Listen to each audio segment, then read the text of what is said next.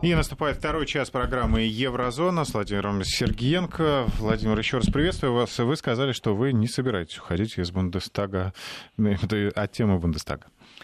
Уйдешь тут, Евгений. Да, все правильно. Еврозона не уйдет сейчас из Бундестага, потому что нужно договорить до осознать. Смотрите, вот если взять документ в руки, который предоставила левая партия, то она призывала, скажем так, правительство совместно с Евросоюзом снятие экономических санкций против России.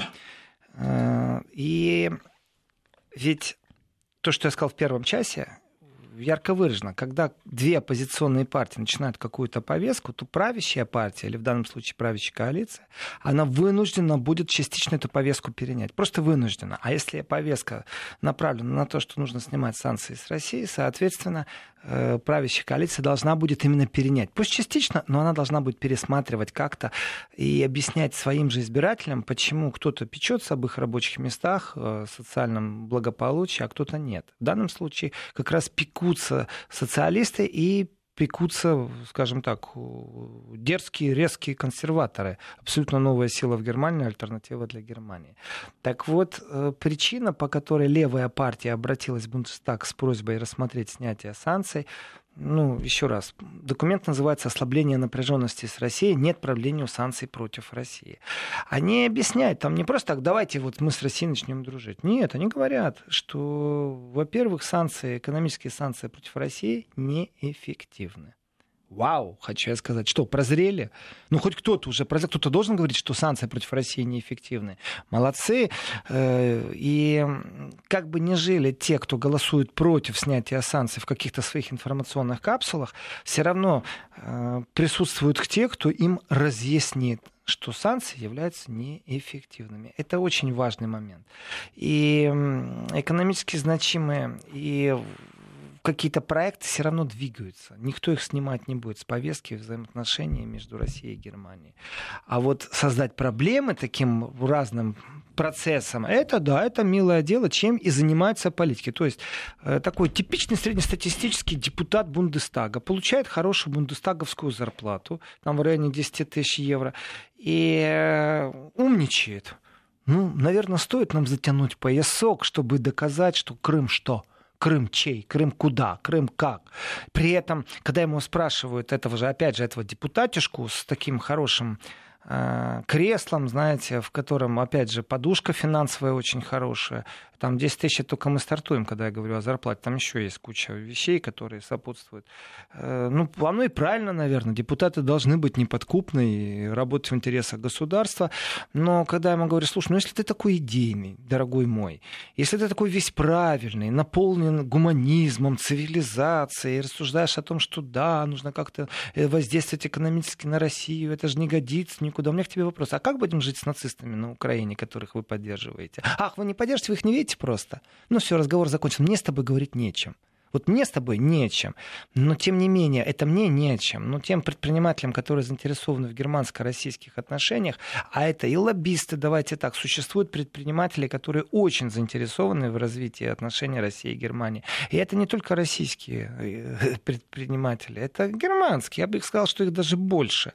А, то они не разговаривают на языке политики. Зачем вы глаза прикрываете там? Ну, я много и часто говорю о том, что э, специфика жанра политической жизни Германии, они как-то так соринки в чужих глазах видят, а сами на правый глаз подслеповаты. Вот эта вот слеповатость на правый глаз, это намек на то, что на внешнем периметре, когда э, принимают участие в политической жизни силы правого толка, нацисты, неонацисты, они делают вид, что они этого не видят. Потому что так выгодно. Потому что выгодно идти в упряжке, э, только упряжку кто вас запряг в это все? Вас кто запряг? США? Вам США сейчас помогают экономику Германии воссоздать? Да вас так нагнули, что мало не покажется. Поэтому я говорю, сегодня действующие политики Германии, их надо менять. Они рано или поздно, конечно, заменятся, но чем раньше это произойдет, тем лучше для Германии. Потому что они выполняют заказ США, а на самом-то деле ни в коем случае не действуют на благополучие работают Германии. Против себя. Работают против государства своего и против своего народа, не против себя. Против себя чем работать? Они и так зарплату депутатскую получают. То есть здесь вопросов больше, чем ответов. Но это как раз то, что я сейчас озвучил, это практически вырванный кусок из оппозиционного фехтования с правящей коалицией. Они так и аргументируют все время. И шпильки, которые они отпускают, они именно вот в таком контексте. Соответственно, создание проблем, а не решение их, это то, о чем говорили левые. Опять же, здесь очень важный момент, если прислушаться к чему говорили левые, то левые призывают использовать петербургский диалог э, для того, чтобы выстраивать двухсторонние отношения. И вот здесь очень важный момент. Снизить недоверие между Россией и Германией. Вот это недоверие между Россией и Германией, это фактор, на самом деле, не в бизнес жизни. Это фактор абсолютно политический. Я ни одному российскому политику не буду рекомендовать доверять немецкому политику. Не буду не потому, что я там 30 лет прожил и знаю там всех 100% всех политиков. Нет. А потому что, э, когда Германия вмешивается, эффективность от этого абсолютно нулевая. А иногда и даже хуже вопросы на засыпку. Штайнмайер подписал документ с Януковичем? Подписал. Эффективность? Ноль. Можно сказать, даже хуже. Э, Германия влияла на Украину, когда на Украине зарождались нацистские батальоны или еще что-то? Нет. Эффективность? Ноль. Что Германия предложила в лице министра обороны Эннегрет Крамф-Каренбау? Создать э, зону под контролем международных сил э, на севере Сирии, и в том числе и Турция, и Россия будет там входить. Еще раз, толку от этого предложения ноль. Э, с каких пор Германия влияет на отношения между Россией и Турцией? Или Россией и Сирией? Да не было никогда такого, чтобы она влияла. Наоборот, Германия зависит от отношений России и Сирии, России и Турции, Турции и Сирии. Потому что мигранты как э, побегут в Европу, так и слетит Анаград Карамбау со своей позиции главы ХДС и э, главы Министерства обороны. Вопрос, а зачем тогда вообще с ними общаться? Ну, они такие идейные, они так сильно против там, оккупации Крыма, как они говорят. Они за территориальную целостность, а нацистов на Украине до сегодняшнего дня так и не заметили. Покажите мне официальное осуждение присутствия нацизма на территории Украины или антисемитизма. Там. Нету, забыли, они слепые на правый глаз. Ну, еще раз, правый глаз в смысле направления политики. И в этом отношении, конечно, левые с претензией на совесть э, нации, я бы так сказал, в данном случае абсолютно правильно фиктуют с э, и правительством, и в Бундестаге поднимают эти вопросы. И э, снижение недоверия между Россией и Германией, я так скажу, а зачем вообще с Германией общаться, если мы говорим не о бизнесе, а мы говорим о политике? Э, Германия что, стала такой сейчас весомой, что она может США сказать, давайте продолжим нашу коалицию и будем дальше Иран выводить из э, агрессивного направления ядерного производства? Увы, ничего Германия сделать не может. Германия должна сегодня переосмыслить две вещи. Первое – это признаться в собственном бессилии на внешнем периметре политической арены – это вот безусловный просто фактор, что они ничего не могут сделать, ни одна их инициатива э, на политическом уровне не принимается. Когда Германия заходит деньгами, о да, тогда становится интересно. Если Германия профинансирует определенные вещи, она, конечно же, наберет огромное количество последователей, но э, не является Германия мощным игроком. Это мощный бизнес-игрок, безусловно. И политика действительно влияет на бизнес-отношения. И в этом отношении э, выстраивается вот эта вот мода политического рекетерства, когда тебе говорят, вот ты туда ходи, а ты туда не ходи, там, э, что там, шакир башка будет? Снег башка попадет. Снег, снег башка попадет. Вот ты туда не ходи, с этими дружбу не води. Германия уже получила плюху от своих партнеров э, в виде американцев. Сильную плюху получила. Германия, которая по своей сути внутри народа больше пацифистски настроена, чем агрессивно-милитаристически, под давлением США вынуждена больше инвестировать деньги а, в военно-промышленный комплекс. Опять же, где самостоятельность, где суверенитет? Это вопросы, на которых нет ответа. И сколько бы Меркель на трибуне не стояла и красиво о чем-то говорила и поддерживала территориальную целостность Украины, от этого не станет легче 20 тысячам безработных в Восточной Германии. Э, и повестка действительно меняется. И конкуренция внутреннего рынка, она действительно связана с внешним рынком. Соответственно, если дальше идти, то левые говорили о петербургском диалоге. Я считаю это важно. Я поддерживаю абсолютно диалог петербургский. И это площадка, на которой именно недоверие и напряжение можно снять. Но ведь мы зачастую видим, когда бизнесмены говорят, мы бы хотели, и разводят руками, мы не можем. Точно так же, как и политики.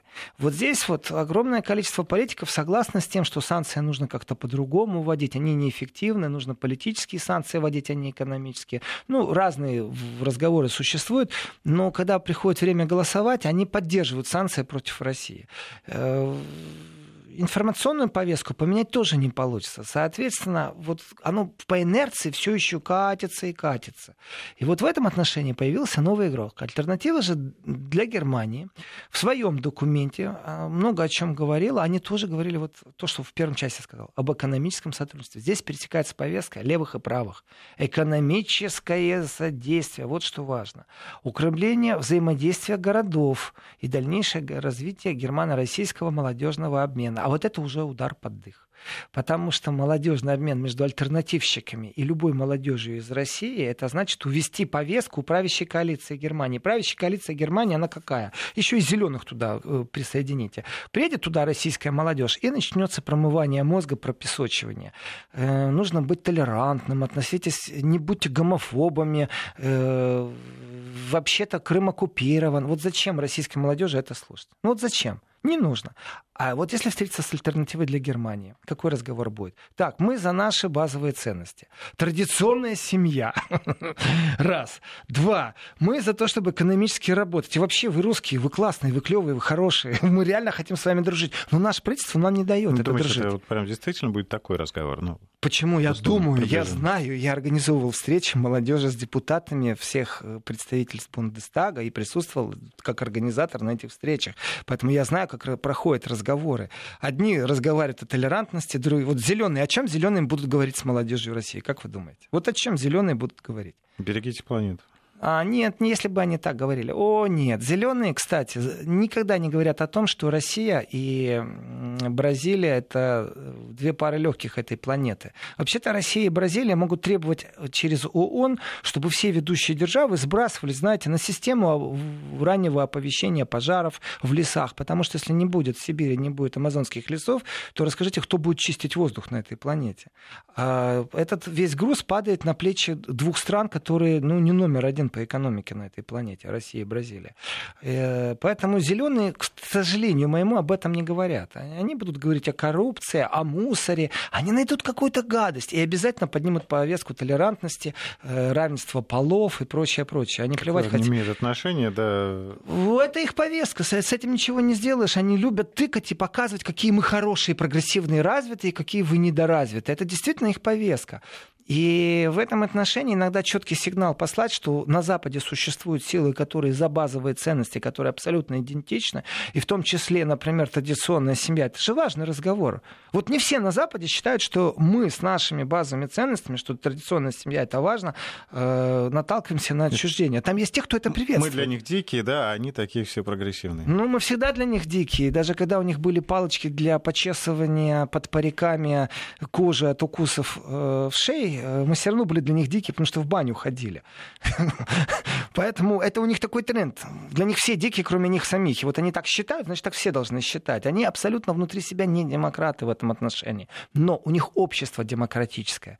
Если бы в партии не присутствовали, если бы там в Бундестагах, в национальных собраниях не присутствовали оппозиционные силы, тогда можно было бы, ну, скажем так, разорвать вообще с ними любые отношения. Но присутствие этих партий дает право надеяться на то, что их демократия действительно существует. Иногда хорошо, иногда плохо, иногда они захватывают власть в СМИ, и мейнстрим рулит. Это правда, это все правда. Но у них есть и оппозиция. И вот оппозиция четко себя декларирует. Мы хотим с Россией дружить. Левые и правые в Бундестаге не нашли э, поддержки, но они подняли один и тот же вопрос – снятие санкций с России. Э, дальше действия будут развиваться очень просто. Если они не нашли поддержки в Бундестаге, куда они пойдут? Они пойдут в Европу, они пойдут в Евросоюз, они пойдут в Европарламент. Правые будут объединяться с правыми, левые будут объединяться с левыми. Э, да, это тяжелая работа, и не все страны в Европе э, ну, действительно заинтересованы в сотрудничестве с Россией. Они, некоторые просто повторяют мантру политический карт, знаете, так, э, каро, таро карты есть такие, раскладывают и гадают, что вас там ждет, там, mm. рыцарь из тьмы несет вам в затмении Луны. Вот что-то в таком духе. Ну, давайте по-честному. Ну, кто, какая экономика в Европе завязана на Россию? Германская? Завязана. А португальская? А испанская? В испанской вообще риторика некоторых политиков сводилась к тому, что враг снова здесь. То есть открытым текстом и задали этому политику вопрос. Э, притом этот политик сейчас очень сильный функционер в Евросоюзе. Он карьеру сделал, этот политик, он из Испании. И ему задали вопрос с иронией. Скажите, пожалуйста, а Россия что, враг Испании? Вы хотите сказать, что Испания должна бояться России? Может быть, российские танки где-то на границе с Испанией или еще что-то? Ну, там были попытки обвинить, там, вмешаться... Э, в дела в Каталонии? В дела Каталонии через киберпространство. Но это понятное дело. Если Россия не виновна, то кто же тогда виновен? Э, ничего не доказала прокуратура, никаких там дальше шагов не было. Так, знаете, потрепались, осадочек остался.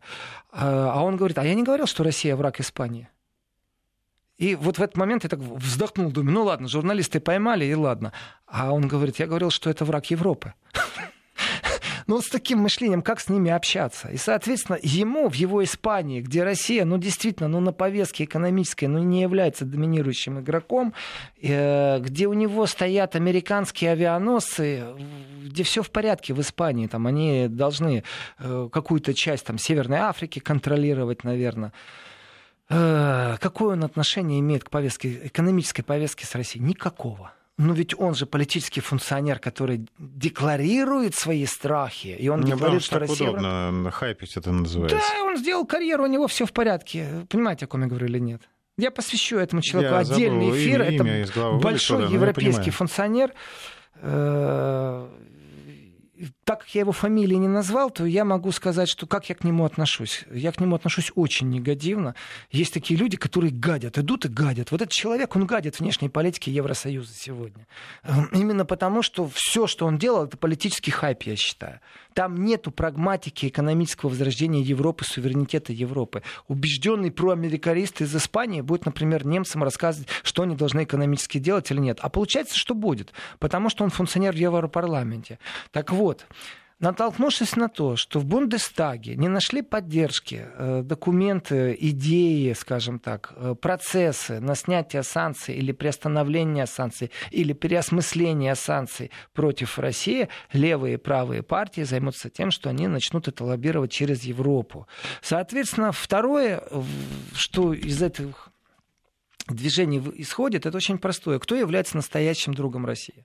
Вот какие партии? Вот здесь, ну, извините, когда вдруг начинает рассказывать э, действующая коалиция в Германии, что э, там альтернатива с Германией имеет близкие связи с Россией, вопрос, а Россия что, идиотка полная, должна работать с теми партиями, которые пробуют каждый раз найти у нее соринку в глазу, которые тыкают в какие-то вонючие тряпки, которые тыкают в какой-то непонятный процесс в гражданском обществе, или тех, кто говорит здраво и России, с Россией хочет дружить. Вот почему я должен, я что, мазохист, я должен дружить с теми, кто постоянно надо мной издевается, унижает, оскорбляет. Я не буду этого делать. Я дружу с теми людьми, с которыми мне приятно с которыми у меня одинаковое мировоззрение, одинаковые базовые ценности. Соответственно, если две партии в Германии заявляют о том, что э, нужно снимать санкции России, значит, эти партии по логике вещей более близки сегодня к моменту, что называется, дружить с Россией. Значит, на них нужно акцент ставить. Я сейчас не топлю ни за альтернативу, ни за левых. Я, в принципе, призываю немецкие партии переосмыслить политику санкций против России. Тогда и с вами будем дружить. А так вы мне не другие, всего лишь навсего. Потому что у меня на самом деле в моем близком кругу, очень близком, у меня это абсолютно личностное может быть. Э, есть люди, которые выживают еле-еле. Это крестьянский двор недалеко от Лейпцига. 1682 год, когда они были зарегистрированы в книге как свободные крестьяне э, они за то, чтобы дружить с Россией, они понесли убытки, когда санкции против России ввели. Им нужно полностью переформатировать свое существование. Понятно, что это прогиб временный. Э, при этом они недовольны, хотя их недовольство основано только на их экономической составной, но это является такой пример типичный для Восточной Германии. Восточная Германия, хотим мы того, не хотим мы того, у нее часть экономики была действительно в связке с Россией. Не с Польшей, не с Испанией, а именно с Россией. Поэтому там и так чувствительно.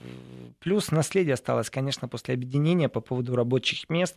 Э, ну, я об этом расскажу поподробнее завтра, потому что завтра земельные выборы в Германии, и действительно может зашитаться кресло министра обороны, то есть главы партии Христианско-демократического союза в Германии. Меркель я еще не вижу, как считается. Меркель выгодно выдвинула, конечно, э, такой защитный буферный слон. Я в восторге вот, от политтехнологии Меркель, действительно. Мне не нравятся ее определенные шаги, как политика, но с точки зрения технологии это высший, высший пилотаж она профессионально разменивает фигуру вокруг себя и остается на своем рабочем месте. И имеет тех, кто ее поддерживает, которые тоже с ней в политике там, больше 30 лет, можно так сказать. Соответственно, АДГ еще считает, что в рамках Организации безопасности и сотрудничества в Европе, между прочим, я когда слышу вот эту вот фразу Организация по безопасности и сотрудничеству в Европе, да мне не сразу доходит, что это ОБСЕ. ОБСЕ все знают, что такое. ОБСЕ это аббревиатура Организации по безопасности и сотрудничеству в Европе. Э, так вот, альтернатива для Германии считает, что вместе с ОБСЕ следует разрабатывать совместный с Российской Федерацией договор о безопасности в Европе. А вот здесь вот я встаю и аплодирую уже стоя. Э, я обещал, что я не уйду из Бундестага в ближайшее время. Но вот после новостей я перейду на другую тему. А вот насколько сейчас влиятельно ОБСЕ Э, ну, ОБСЕ не является влиятельной и не, не влиятельной. До ОБСЕ добраться не так тяжело на самом-то деле и представить свое мировоззрение, мониторинг определенных вещей в комитетах, подкомитеты, в комиссии, выступить. Это не является тяжелым трудом. Действительно, это просто проложенные рельсы. Если тебе это нужно, э, то ты доберешься до ОБСЕ и выступишь там. Вообще не вопрос. Но существует информационная подсветка того, что делает ОБСЕ. Э, яркий пример тому Украина. На Украине не слышат, что говорит ОБСЕ, если это не в интересах какой-то там политической партии. Э, то, что Украина стреляет э, в сторону Донбасса, это всегда под террористом и всегда в ответ. А то, что ОБСЕ говорит, они просто глухие. Вот в Европе точно так же подсветка определенных вещей из ОБСЕ, она специфическая в информационном пространстве с самой ОБСЕ у меня проблем нету. Но вот когда поднимается разговор о безопасности, то это действительно тот важный момент, в котором расскажите мне, как можно без России выстраивать безопасность в Европе. А это уже площадка ОБСЕ, действительно. Ну и важна сама да, инициатива, как вы сказали, можно поаплодировать. Мы сделаем перерыв э, на новости, узнаем, что сейчас происходит в России и мире, а потом продолжим программу Еврозона. Мне кажется, что политик должен быть таким достойным, чтобы потом про него когда-то тоже писали книги, снимали сериалы, показывали фильмы. Памятники ставили, да? Да, не то, что сейчас. Ну а как быть? Вы знаете, вот здесь простая статистика, сколько а, выпускается, разницы нет. Возьмем мы Францию, Германию, Испанию, Россию, сколько в год выпускается юристов? Они все востребованные, все стали суперзвездами в юридическом праве. Сколько выпускается артистов, сколько выпускается врачей, все стали суперзвездами. Э, иногда человек только должен выполнять свою профессиональную деятельность так, чтобы не было стыдно за то, что он плут. Ну, вот я так скажу, без каких-то высоких горизонтов. А сколько спортсменов не получили золотые медали на Олимпийских играх и вообще никогда не добрались? А сколько спортсменов никогда не были в финале чемпионата мира по футболу, хотя каждый день тренируются и играют? Но всегда нужно стремиться. Вот, вот так и политики. Э, ну, нужно исходить из реальности. Я считаю, нужно исходить из реальности вещей. И реальность такова, что среднестатистический европейский политик это далеко не перфекционное существо, которое совершенство зачастую, зачастую это такие же люди, как и мы. Почему я говорю зачастую? Потому что это иногда не такие же люди, как мы, абсолютно. У них другие ценности. И э, вот эти простые человеческие качества у политика, они тоже имеют слабости, тоже имеют силы. Вопрос в том, он отстаивает что? Один — интересы государства, другой — идеологию партии, третий — непосредственно права своих соседей, например, на то, чтобы у них было рабочее место и достойная старость. И в этом отношении, если он профессионально выполняет то, что ему доверили, будет все хорошо. Но, к сожалению, спекулянтов среди политиков очень много. А на Западе действительно я настаиваю на том, что кулуарно тебя обнимают, хлопают по плечу, а потом, когда нужно, идут и голосуют против тебя. Это, это нормально для них. Они не называют это лицемерием. Это у них такая вот политическая э, система, такое устройство. Они так мыслят, они такие есть. Из этого нужно исходить. Веры им нет. Поэтому я вот доверять им точно э, не рекомендую никому. Но, тем не менее, иногда здравые мысли есть, и звучат они из разных источников. Ведь действительно, альтернатива... Вот если брать социалистов, они в парламенте призвали очень просто. Они призвали к тому, чтобы снять санкции, экономически обоснованные внутренним рынком. А ведь альтернатива затронула очень важный вопрос. Альтернатива для Германии, она затронула вопрос безопасности в Европе. И она действительно призывает создать вместе с АБСЕ разработку совместный проект с Российской Федерацией о безопасности в Европе. Э, я буду рад, если вот на горизонте американцев вообще не будет. Ну, не будет американцев. Это вопрос европейцев, насколько и как договориться с Россией, где и в каком месте, и кто и как будет гарантировать э, безопасность. Если американцы думают, что они действительно смогут оккупировать ментально, финансово, э, как угодно Украину, через 15 лет на Украине будут стоять радары американского производства, и постоянно будут проводить учения с американскими военнослужащими, уже проводят, ну вот такие, знаете, там радары поставят, ракеты какие-то поставят, что это безопасность в Европе, но это бред. Ну, это реально бред. Европейцы послушно, как крысы за дудочкой, идут и сами себя топят. В этом отношении любая здравомыслящая партия, которая говорит не просто там давайте снимем санкции, а призывает к тому, чтобы на площадке АБСЕ разработать совместно с Российской Федерацией договор о безопасности в Европе, для меня является партнерской партией сразу. Мне, мне нравится то, что они говорят они не просто на себя одеяло перетянули, там какую-то национальную повестку подняли, или, не дай бог, наци... ультранационалистическую, которая чужда мне, как цивилизованному человеку, как человеку, э, который воспитан с определенной, ну, скажем, не каплей даже, наверное, а с не знаю, это точно не капля, это, наверное, такое глобальное мышление, в котором Вторая мировая оставила след, и, в принципе, это мои ценности тоже в том числе. И безопасность меня в Европе очень интересует. И в этом отношении кто еще предлагал э, разрабатывать э, на площадке АБСЕ э, с Российской Федерацией договор о безопасности? Я не помню, что кто-то это сделал. Если они сделали, то, значит, они будут сейчас объединяться. И то, что в Бундестаге отказали сейчас и левым, это альтернативы для Германии, говорит о том, что следующая повестка, это левые и правые пойдут дорожками в ПАСЕ и в Европарламент. И будут искать тех, кто тоже разделяет это мнение. То есть экономически снять санкции, потому что они э, не принесли того эффекта, который ожидалось. Это повестка левых. Я поднимаю две руки. Я за э, хорош против России санкции вводить и разрабатывать систему европейской безопасности с Россией на площадке ОБСЕ. Ну что здесь плохого? Замечательно. Я поддерживаю эти две инициативы, а тех, кто проголосовал против, ну, надо, наверное, им остановиться и переосмыслить, не просто там шапки газет читать, а переосмыслить реально отношение свое к Европе. Это мой призыв сейчас к немецким политикам. Я больше скажу. Э, если кто-то думает, что Вести ФМ не слушают еврозону, очень ошибаются. Их помощники слушают, потом им докладывают. Обратная связь есть. Ну, по, по крайней мере, проходит какой-то мониторинг СМИ. Обязательно, и... обязательно. А... Я закрываю повестку Бундестага, в котором обещал остаться, и выхожу из нее, и хочу уделить оставшееся время другому событию. Э, тут так проскочило, знаете, так не очень заметно, несколько сообщений. Одно из них это то, что есть такой трубопровод, газопровод, Балтийская труба, его больше знают под именем Baltic Pipe. Так вот, Baltic Pipe — это газопровод, который соединяет Польшу, можно сказать, Польшу и Данию, но внутри себя несет норвежский газ. Польша уже там заявляет, да нам все, там еще пару лет мы российским газом пользоваться не будем. Вполне может быть. Я здесь бравировать не буду. Э, цена вопрос, качество вопрос. А, а вот сам факт разрешения, здесь нужно сказать так кажется, что побежали на опережение датчане и вот дали вот э, согласие своему оператору в первую очередь, потому что нефтегазовая компания Донг, и это все-таки датская компания, и плюс польская нефтегазовая компания БНИГ. Э, так вот, э, не то чтобы датчане дали вначале вот своим, а потом там еще Россию где-то там держит там на задворках. Нет, ребята, нужно смотреть правде в глаза. Дания Первый... ярый противник.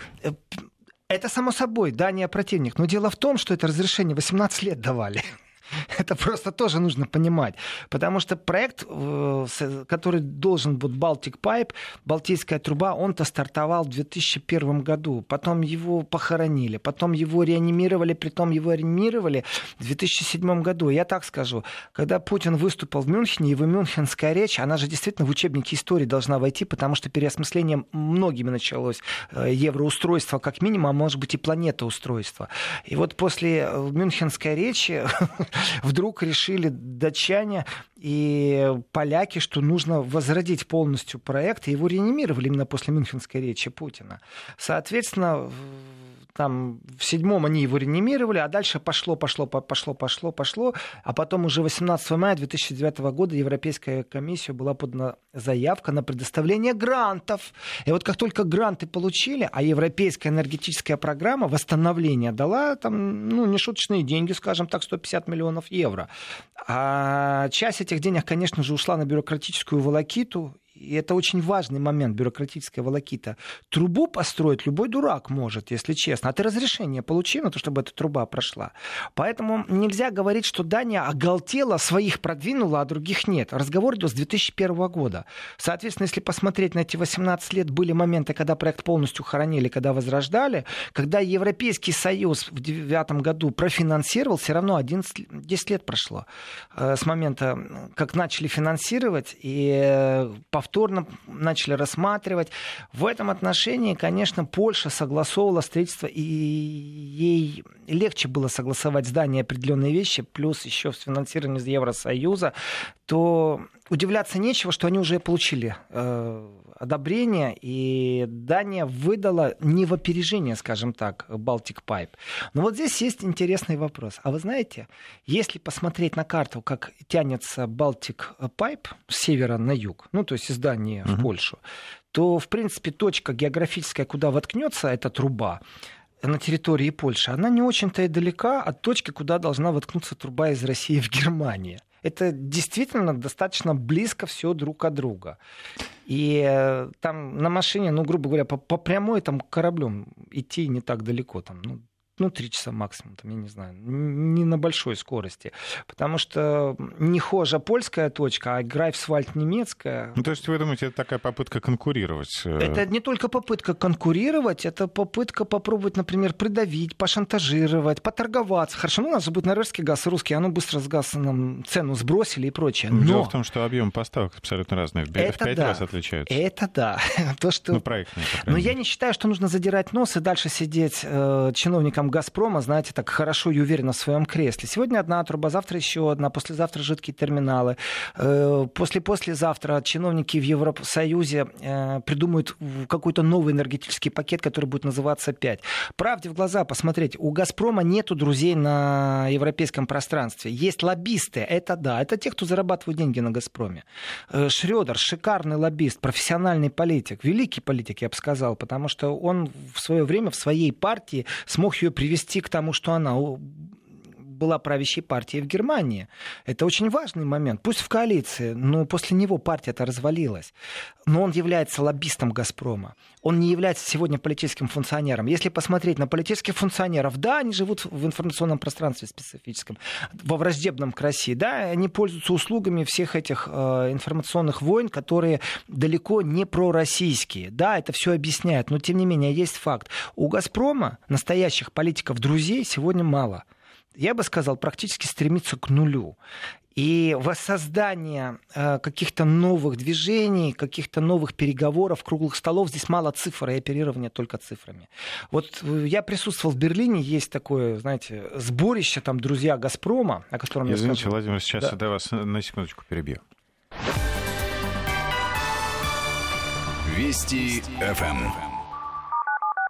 Уж извините, такой регламент. Да, так вот, э, в Берлине же регулярно собираются друзья «Газпрома», скажем так. И посмотрите на список этих друзей из года в год, кто присутствует. И назовите мне хотя бы одного там уровня зам еврокомиссара какого-то по энергетической политике. Это я о чем сейчас говорю? О том, что если вдруг коллективный Запад, э, при этом коллективный Запад, сюда смело бросайте Британию, сюда смело бросайте США, потому что это все-таки информационная повестка, больше политическая повестка, чем реально экономическая. И вот в этой информационной политической повестке, конечно же, очень тяжело найти друзей настоящих «Газпрому», не России сейчас, а Газпрому, которые э, могли бы блокировать в будущем какой-то там Европакет 5. Ну и такое может быть. Европакет 6, 7, они будут штамповать. Почему? Потому что это инструмент давления, это инструмент выкручивания рук. Это, в конце концов, попытка залезть на внутренний российский рынок. Потому что они приговорят к тому, что трубу нужно там на 20% продать будут акции. То есть они будут навязывать свои правила. Хочешь продавать газ? По нашим правилам продавай. И в этом отношении игнорировать повестку, в которой друзей мало у «Газпрома», именно в политической среде, это, ну, скажем, еще пару лет можно продержаться, а дальше мы не знаем, что произойдет. И чистые цифры говорят, конечно, что польский-то газопровод, он не может сравниться с российским. Вы говорите, что в пять раз меньше. Вот эти все э, аргументы я слышал в Берлине. Ну, у вас же в пять раз меньше, да вы нам вообще не конкуренты. А вы посмотрите, как Европакет заставил уже сейчас операторов, которые будут потреблять газ или, например, пропускать газ, по-другому относиться. А ведь труба может пропускать в пять раз больше, но уже сейчас 50% только имеет право заполнить этой трубы «Газпром». Уже придумали закон. Поэтому, когда вы говорите в пять раз, да, в пять раз, а по жизни 50% уже предписано а, европейскими чиновниками пропускная способность трубы. Соответственно, вот уже не в пять раз, а совсем другая цифра. А завтра, опять же, эти чиновники соберутся, опять придумают что-то себе надуманное, э, расскажут о кибератаке из России. Ну, в принципе, могут придумать, что и каждый, придумать... каждый оператор должен поставить равное количество газа. Или еще что-нибудь. И в этом отношении их фантазия не ограничена. И сегодня оперируя только цифрами и чувствовать себя в безопасности, так нужно подсадить еще на газовую иглу европейского производителя, чтобы он остановил производство, чтобы это влияло на рабочие места. Почему Америка руки Европе выкручивает? Да потому что в Европе от американского бизнеса порядка полтора миллиона рабочих мест только в Германии зависит. Если начнут э, действительно между собой воевать в торговом смысле Германия и США, то Германия вынуждена будет считаться с тем, что социальное напряжение достигнет апогея. Ну, вдумайтесь, вот бах, и на рынке новый миллион э, безработных. Германия переварит этот миллион. Она не только беженцев переварит, она еще и переварит собственных безработных в размере одного миллиона. Но напряжение социальное сильно повысится. И в этом отношении еще нету зависимости. Это то, о чем говорят украинские политики, польский, американский, что, мол, нельзя подсаживаться на российскую иглу. Но ведь в прямом смысле слова российская игла как такова, она по регламенту европейцами уже расписана. Это невозможно. Да, конкурентно, если смотреть, да, абсолютно правильно. Россия выигрывает, и Россия как э, благонадежный поставщик энергоресурсов, плюс еще цена вопрос, является действительно предводителем всех апачей. Ну, если так посмотреть. Но конкурентность к сегодня, к сожалению, это не конкурентность 30-летней давности, когда есть товар, и ты его продаешь по цене, которую ты можешь продавать. И в этом отношении ты выиграешь. Сегодня навязано политическое ракетерство, в котором политические правила будут навязывать правила игры на чистом рынке конкуренции. Не существует честных правил на рынке конкуренции. И сколько бы ни заявляли э, сотрудники «Газпрома» или, там, я даже не знаю, мы можем говорить о правительстве России, о том, что нечестно играет Запад, это просто констатация факта. Они действительно играют нечестно. Если американцам нужно будет сделать так, что какие-то льготы в Европе включат для э, сжиженного газа при постройке терминалов, они тоже сумеют надавить. Потому что они мощнее на рынке политического давления. Вот и все. И в этом отношении то, что Дания дала разрешение, у России вот здесь вот очень интересный нюанс. Есть возможность сейчас, знаете, тоже э, поговорить кое о чем. Смотрите, Дания не дает разрешения Северному потоку-2 Э, по той простой причине, что бюрократически вроде бы как э, несогласованные вещи. Они административно-бюрократически затягивают. Они же не говорят «нет». Они уже 300 раз могли бы сказать «нет» и труба пойдет просто в другом месте. Да, дороже, да, дольше времени на постройку. Ну, она все равно, процесс будет идти. Она, ну, процесс будет идти, она все равно дойдет до Германии. И Дания, понимаете, есть такое слово, вот, э, не знаю, нравится, не нравится, но оно есть такое, минжуется. Она не знает разорваться между красивыми и умными. Вот и Дания не знает, что ей делать, кому прислуживаться. Уже Америка сказала, алло, Дания, мы засматриваемся на твою территориальную целостность. Нам Гренландия нравится, денег возьми, отдай нам Гренландию. Не просто так это происходит, потому что это осваивание вот этих северных территорий, в которых э, ископаемых тоже очень много. Еще и неизвестно, льды когда тают, это хуже или лучше для некоторых стран. Это я и о Гренландии в том числе. И вот Дания понимает, что Америка не является тем партнером, который ей необходим конкурентоспособность, чистые рынки, все это мифы. Еще раз, европейцы придумают какие-то неимоверные правила, по которым навяжут что-то. Но, тем не менее, вот это вот бюрократический э, прецедент со стороны Дании, что они все еще не могут никак вынести решение по отношению Северного потока-2. Ну, давайте так, это говорит не о друж... это не о дружеские отношения.